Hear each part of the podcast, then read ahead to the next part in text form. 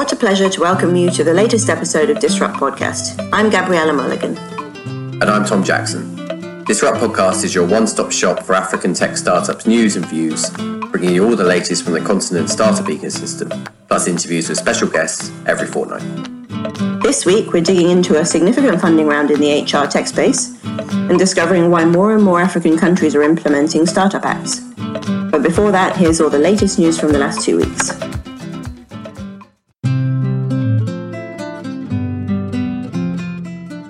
Was a big fortnight in the Egyptian tech space, where a bunch of startups announced funding rounds. Egypt made major gains from an investment perspective in 2019, according to our annual funding report, and is set for an equally impressive 2020 if current progress is maintained. The most notable Egyptian investment of the last couple of weeks went to digital payments provider Paymob, which raised $3.5 million to grow its merchant network and accelerate regional expansion. B2B e-commerce platform Fatura raised a seven-figure US dollar seed round to help it scale. And there were six-figure investments for beauty service booking startup Glamera and peer-to-peer savings tool El Gamia. As ever, more sources of funding are entering the African tech space. August saw the Uganda-based 97 Fund launch a $1 million COVID-19 relief fund to invest in solutions targeting and addressing challenges caused by the pandemic. The Halal Angels Network, meanwhile, which is apparently the first investor group set up to penetrate the $5 trillion global halal consumer market, teamed up with Tanzania's SSC Capital to explore opportunities across Africa. Outside of Egypt, a number of startups were backed this month. Nigerian multi merchant rewards company ThankUCash secured funding from 500 startups mentor Brandon Drew. South African sensor technology startup Lightware bagged $1.5 million in investment and Malian off-grid solar company Energy Plus raised $1 million. Tanzanian startup Kilimo Fresh, meanwhile, which is a digital distributor of fresh produce, was named winner of the MEST Africa Challenge, winning $50,000 in equity investment. Exciting developments from Kenya of late, with retail tech startup MarketForce the only company from sub-Saharan Africa selected for the Y Combinator Summer 2020 batch, securing $150,000 in funding and the inspiration for a new product in the process and a great month for another Nairobi based YC alumni company, WorkPay, which has raised $2.1 million in seed funding to fuel its growth. WorkPay builds HR and payroll solutions for Africa, originally called Toza Plus until a 2019 rebrand. WorkPay processes payrolls of more than 25,000 employees in Kenya and has more than 300 business customers. Gabriella caught up with Paul Kimani, the startup CEO, to talk investment, Y Combinator, and the benefits of refocusing.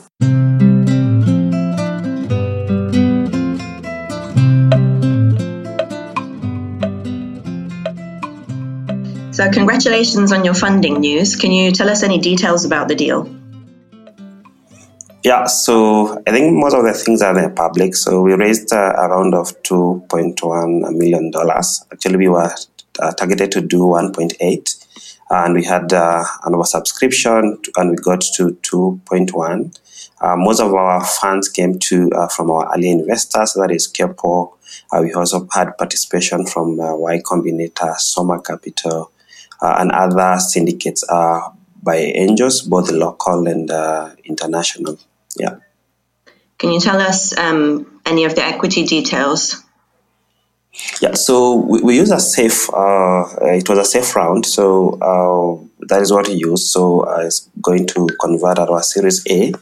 Uh, so uh, in terms of uh, the equity that we gave out, we don't tell that uh, uh, in public. Uh, but what is more important to us, I can tell you for sure, is how big can we grow our cake as opposed to what do we have individually. So yeah.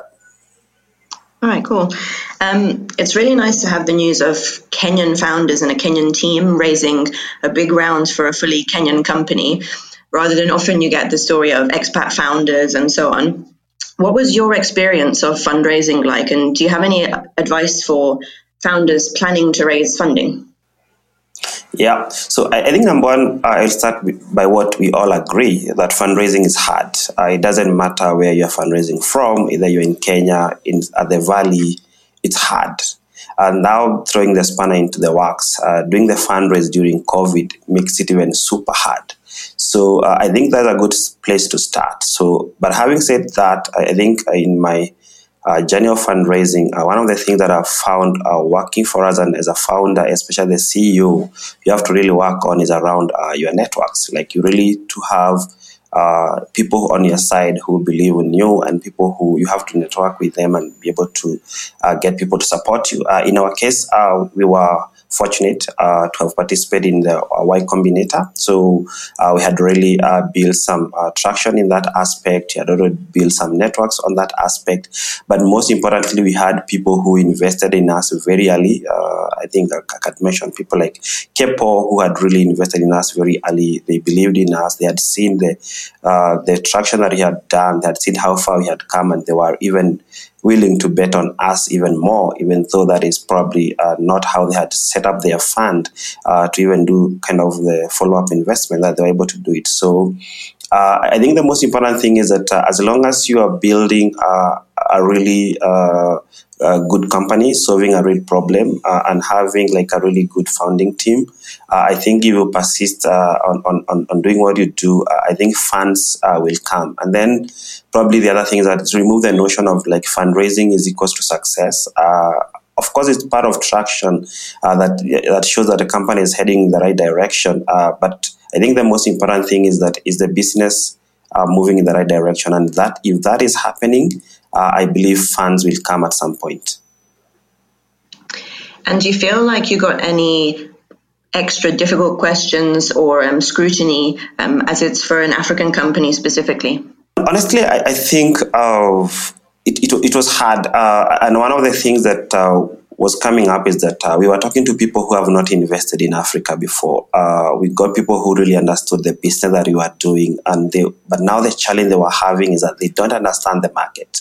They don't understand, or they don't have an experience uh, having invested in a like what you would call a, a fully African team.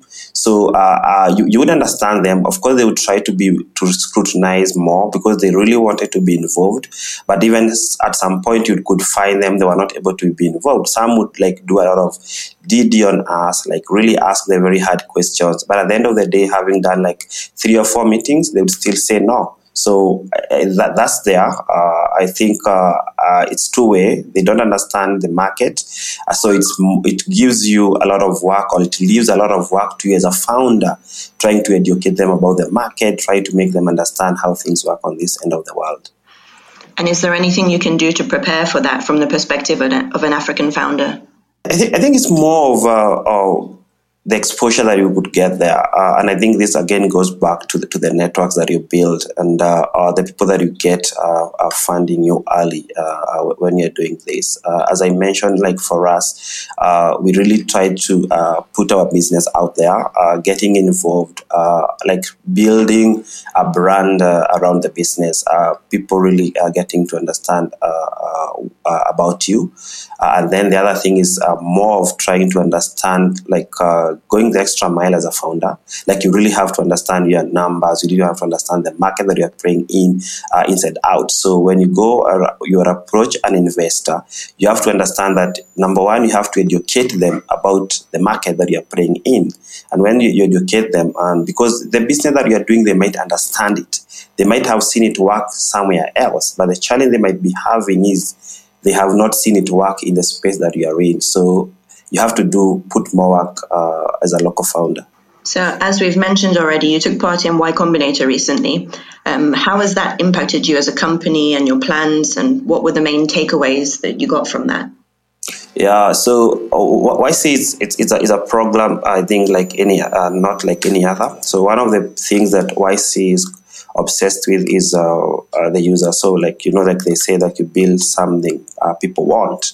So, one of the things that you really learn when you're doing YC or when you become part of YC is that uh, you really have to go back to the basics, and the basics is talking to the users. So if, if you are building a company, you have to really go back and talk to the users, uh, and, uh, and then you build a, a, business around the users, not just sitting down and now figuring out things as a business. That, that's what you want to build.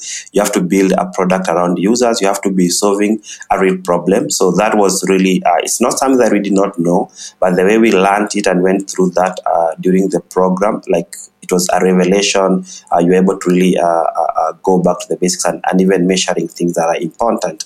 The other thing with YC, of course, is the network. Like once you get into the YC network, that gives you a bit of a leverage in terms of the people that you interact with. And these are not only investors; these are people who can help you to build your business. These are a group of more than 2,000 founders who have some have even built a billion dollar companies. Like you can learn a lot at any stage that we are in as a business. There's someone who has gone through that stage before us, and there's someone who is behind us uh, at that stage. So, like the networks really uh, prepares you as a founder and as a business uh, for growth, and now you uh, it, it gives you a, a better chance uh, for survival.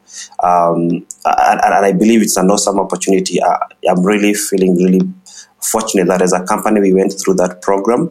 Uh, and, and, and now there are things that were uh, not clear to us. They are a bit clear uh, for us. We have people that we can always uh, connect with. Like uh, if I want to understand how a company is, that is doing what we are doing in South America, I have someone that I can actually set a meeting with. I want to talk to someone in the US, someone in the, in Canada, the, like there's someone that I can talk to, to about, and that is really important. learning from each other. And over the years, you've taken part in a couple of other accelerators as well. Um, what would you say uh, are the benefits in general of participating in accelerator programs, and and how important should you position it, it as a founder, um, applying for these programs and t- taking the time out to join in these programs? To me or to us as a business, we use them as uh, networking opportunities. Uh, so uh, we use those accelerators for us to be able to be seen out there. Uh, when, when, you meet an investor or you meet a partner, uh, one of the things that they'll do, is they just check you online. They just check uh, where who is this WorkPay? Uh, what do they do? Is it what they are telling us they do? Is that what they have been doing? So uh, are people able to track uh, your progress from the public domain? So like it gives you some sort of uh, uh, social um, uh, social proof in, in what you're doing. And then the most important thing is that you're able to interact with other founders and, and, and understand the challenges that they are going through, learn from them. So that's how we have been we have approached them as a networking opportunity, uh, as, as an opportunity for us to learn from other founders. Yeah. Last year, I think it was, you rebranded from Toza Plus, you're now WorkPay, uh, to reflect a narrowed down focus in your company. I think you cut some of your previous offerings actually. Um, can you tell us more about that decision?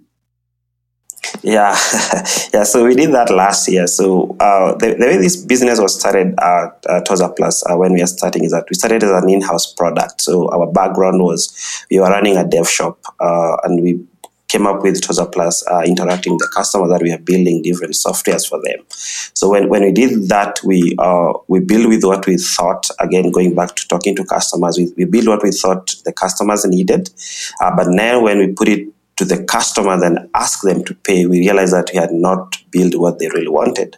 So one of the challenges that we found, uh, we had built a, like what we called a mini ERP. We had accounting, we had uh, project management, we had uh, CRM, and then we also had the human resource management tool. So when we put it out there, uh, talked to customers, uh, ex- did experiments with what we were offering, we realized that we actually had to shrink it and, and only focus on one area from the data that we got from clients, and that's how we had to make that uh, bold decision and say we are not going to offer all this. We had to communicate to clients that we had, explain to them why we want to take that direction. And uh, one year down the line, I think we made the right call. All right, so you've streamlined your offering, you've raised your funding. Um, tell us what's next.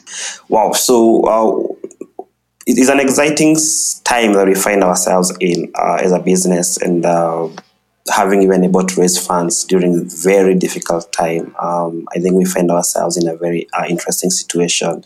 Uh, we have revenues that are coming in again, really interesting uh, for us. So what we are looking forward uh, getting uh, forward is that we are now um, uh, we have been primarily focusing on the small and medium sized businesses, but what what we want to do with the current funding is that we want to also offer some solutions to enterprises. So we are actually essentially building our solution to uh, serve the small and medium-sized businesses, but also serve the enterprises. Uh, we're also looking into the uh, regional markets. So we have already been having a conversation with some of the clients and people asking us whether we could offer our solution to uh, countries like Uganda, Tanzania, Rwanda. Uh, we even have a uh, a client who uh, is using part of our solution in markets like Ethiopia. So we are looking into uh, getting into those markets now uh, in the next two uh, to three years, and then now even expanding to other African countries after that. But the short term is to at least offer our solution to enterprise businesses, and then also offer the solution to the the region, the Eastern African region. All right. Thank you so much for taking the time to join me today. Thank you so much for having me.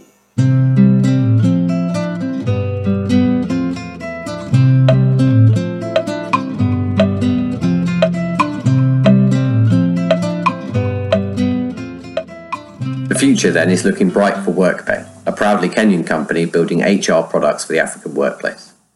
If startups founded by Africans are to have the chance to build, grow, and receive funding for the solutions they build to African problems, then perhaps more needs to be done from a governmental perspective.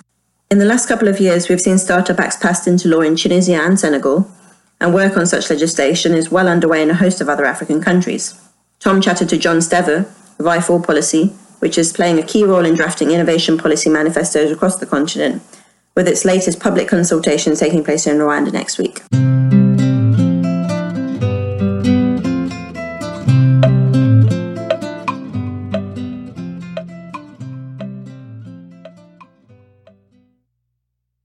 John, uh, update us on the current state of startup acts across the continent. How many acts are in place so far? How many are in the pipeline? What's the what's the current status?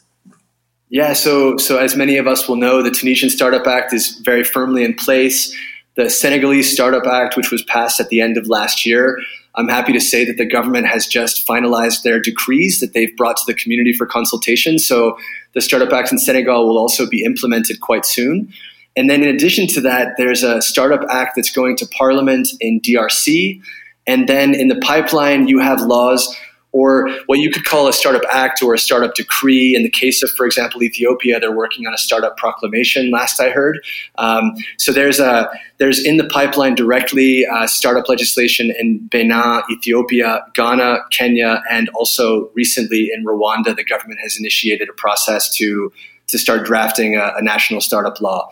Um, in addition to that, um, I could list another 12 countries where you have ecosystems and or governments working together on uh, exploring such laws. Uh, in some cases, you have more formalization of the startup ecosystem uh, with a view to passing a startup law. So currently, two, we have the draft law. Also, I didn't mention in Mali, though. Of course, unfortunately, the government there is going through a great degree of political instability right now, um, and our, our, our thoughts and prayers are with with our colleagues there. Um, but in addition to that, DRC, Benin, Ethiopia, Ghana, Kenya, Rwanda all hopefully have startup laws coming very soon. Sounds like a lot of countries are going for this kind of legislation. I mean, so why does a country need uh, a law like this? Yeah, it's a great question. You know, I don't think any country needs a startup act, but I think all governments can benefit from one. And you know, what you know the, then you ask the question what is a startup act? And really there's a huge diversity of the kinds of measures that you see in them. And what's super nice about the startup act is it's sort of an open package where you can start putting a, a range of different reforms. And that's what you see in the case of senegal for instance which is which is quite unique is that the conversation on the startup act actually also led to the reform of their national finance law. And so the startup act in, in senegal led to you know reforms for all small businesses. So they dropped the number of um, the the amount of money it takes to register a business by you know a third, sorry, two thirds. They also dropped um, the number of you know different tax rates from 11 different rates to two so it's just simpler to file your taxes and they they also introduced an across the board tax holiday for all new small businesses at the lowest level to be able to really give a boost and increase survivability of small businesses to kind of you know, increase the, the survivability, the, the ecosystem, the sort of framework conditions for, for startups to flourish. Um, and that's what's really nice that these legislation, you know, what you see is not just a sort of, you know, support for these like highest growing, um, fastest growing rather uh, companies, but really starting to improve the business environment in general. And so, you know, that's what we say is that a startup act isn't just a sort of package of reforms, it's really also, we should think of it as the dialogue process that is introduced between the government and the startups and the ecosystems. And that's what's so interesting and beneficial for, for governments. I mean, you guys are evidently playing a, playing a fairly central role in the development of these laws across various African countries. I mean, take us briefly through the development and implementation of a startup act. I mean, how does it begin? What's the process? Yeah, so I mean, the, the, the beginning is is really a matter of trying to bring together the, the ecosystem and also the government. I mean, as you know, uh, startup ecosystems aren't always the most unified. Um, you know, a lot of different actors, uh, whether it's organizational ego or whatever else, don't always have an incentive to collaborate, even if they ostensibly exist to facilitate collaboration. Um, and the beautiful thing about a startup act is that it's sort of something big enough that can really start to bring the ecosystem together because everyone really sees the, the joint the joint benefit in having some of these reforms take place. So the, the first step is really about unifying the ecosystem and then articulating that really clear common interest with the government. Um, so you start bringing everybody together, you know, um, to really unify. And then the second step is to start charting out, okay, what are the big high level objectives of this of this law, um, and then and then starting to unpack what are the different challenges that need to be addressed. You know, that's why in Senegal, for instance, you see these really broad based tax reforms because it was recognized that in order to support the the startups, you need to really improve the general business environment. Uh, for instance, um, and then you know obviously there's a variety of political systems you know we see in a lot of governments uh, more common law setup that, that it's the executive branch that's really driving uh, the development of these laws before it goes to Parliament. They submit it to Parliament through cabinet. Um, in other cases, for example, in DRC, you've had a huge degree of ownership from the president's office um, and also from the Ministry of ICT there. Um, but then um, the law is going to be introduced into Parliament, uh, we expect next month actually, um, by the president of the National Assembly. Um, and so, you know, the, the actual process of getting this thing adopted will really depend on the political system. Um, but then once it goes into implementation, the beautiful thing that we've been seeing so far is that, you know, this ecosystem wide conversation of bringing startups and hubs and ecosystem enablers together with government to formulate these laws is also then translating into greater sort of co creation on the implementation side as well. So I mentioned in, in Senegal that the government is now finalizing their decrees. They've brought those back to the ecosystem to, to share them. Uh, and, and it, it's expected that the ecosystem is going to be involved in the implementation process as well. You know, through the labelization, something also in Tunisia that the, the startups and the ecosystem are also they're a part of this um, committee that's been established by the government to actually labelize to, to, to define the startups uh, which companies are being certified, and the ecosystem is actually a part of those processes. Um, so that's kind of what you can broad overview of what you can expect in terms of the of the process, but essentially heavily participatory. Great, thanks. And how amenable are governments to um, enacting laws such as this? I mean, is it are any of these processes government led, or is it sort of a case of the ecosystem joining forces to twist a, twist a president's arm here and there? Yeah, I mean, no, absolutely. The governments are open. I think uh, you know when you go to a government and you say, you know, especially when you go as a coalition of hubs, people that the government recognizes as allies, like these are, you know, young people that are creating jobs, that are creating indigenous innovation. You know, there's really not this antagonistic relationship. I think governments are super open to listening to these communities, especially when they talk about how they can improve, you know, economic performance and you know, generate medium term tax revenue. It's kind of things that everybody agrees are, are great. Um, so the the conversations, governments have been super amenable to this so far, and in fact, it's been a lot of governments reaching out to us and or you know national partners uh, to be able to start pushing this. Um, and then you know when you talk about ecosystems going to governments, you know what's beautiful is that these are processes that are really co-led. You know, like in Senegal, for instance there was very much a leadership from the Delegation Entrepreneuriat Rapide, from the DER, from Papa Amadou Sarr. His team was very much from day one driving this, but you had an equal representation from the ecosystem and an openness from the government to have that sort of co ownership and co leadership. Um, and you, we see this really re- reflected across the board. You know, in some countries uh, with maybe more developed um, you know, like uh, private sector, like for example, in South Africa, they, there's already a Small Business Act from 1996.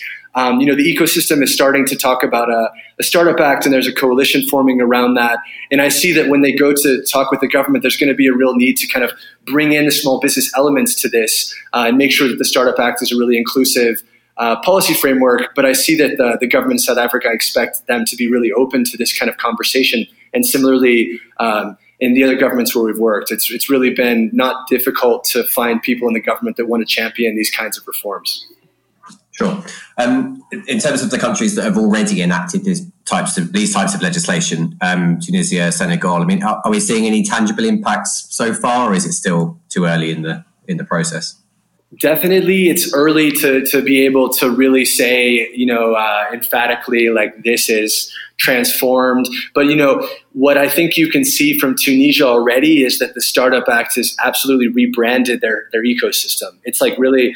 Um, attracted an incredible amount of attention to the ecosystem, and this has generated a huge increase of venture capital funding. I, I read recently, I think it was 200 million euros going into venture capital in, Senate, in, in Tunisia, rather, looking for investment opportunities amongst these new cohorts of startups.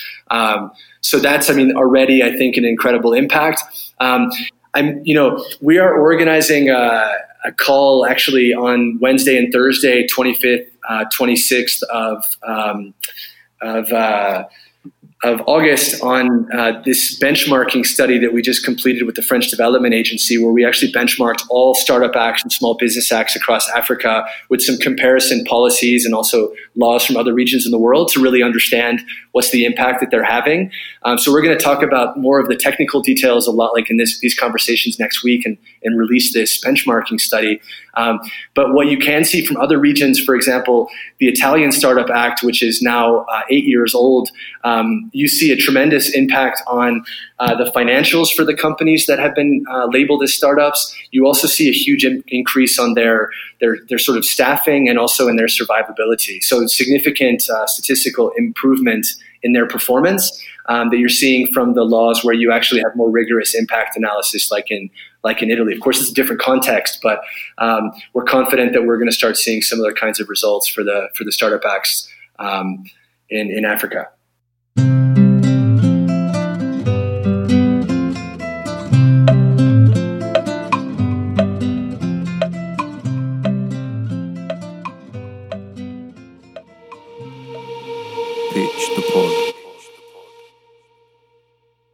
Shino Adeomi. I'm the CEO and co-founder at One Kiosk Africa.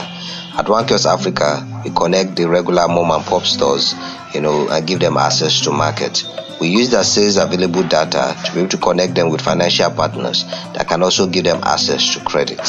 The team brings together over 30 years of combined experience, cutting across from the retail space to the tech space to the business world in general.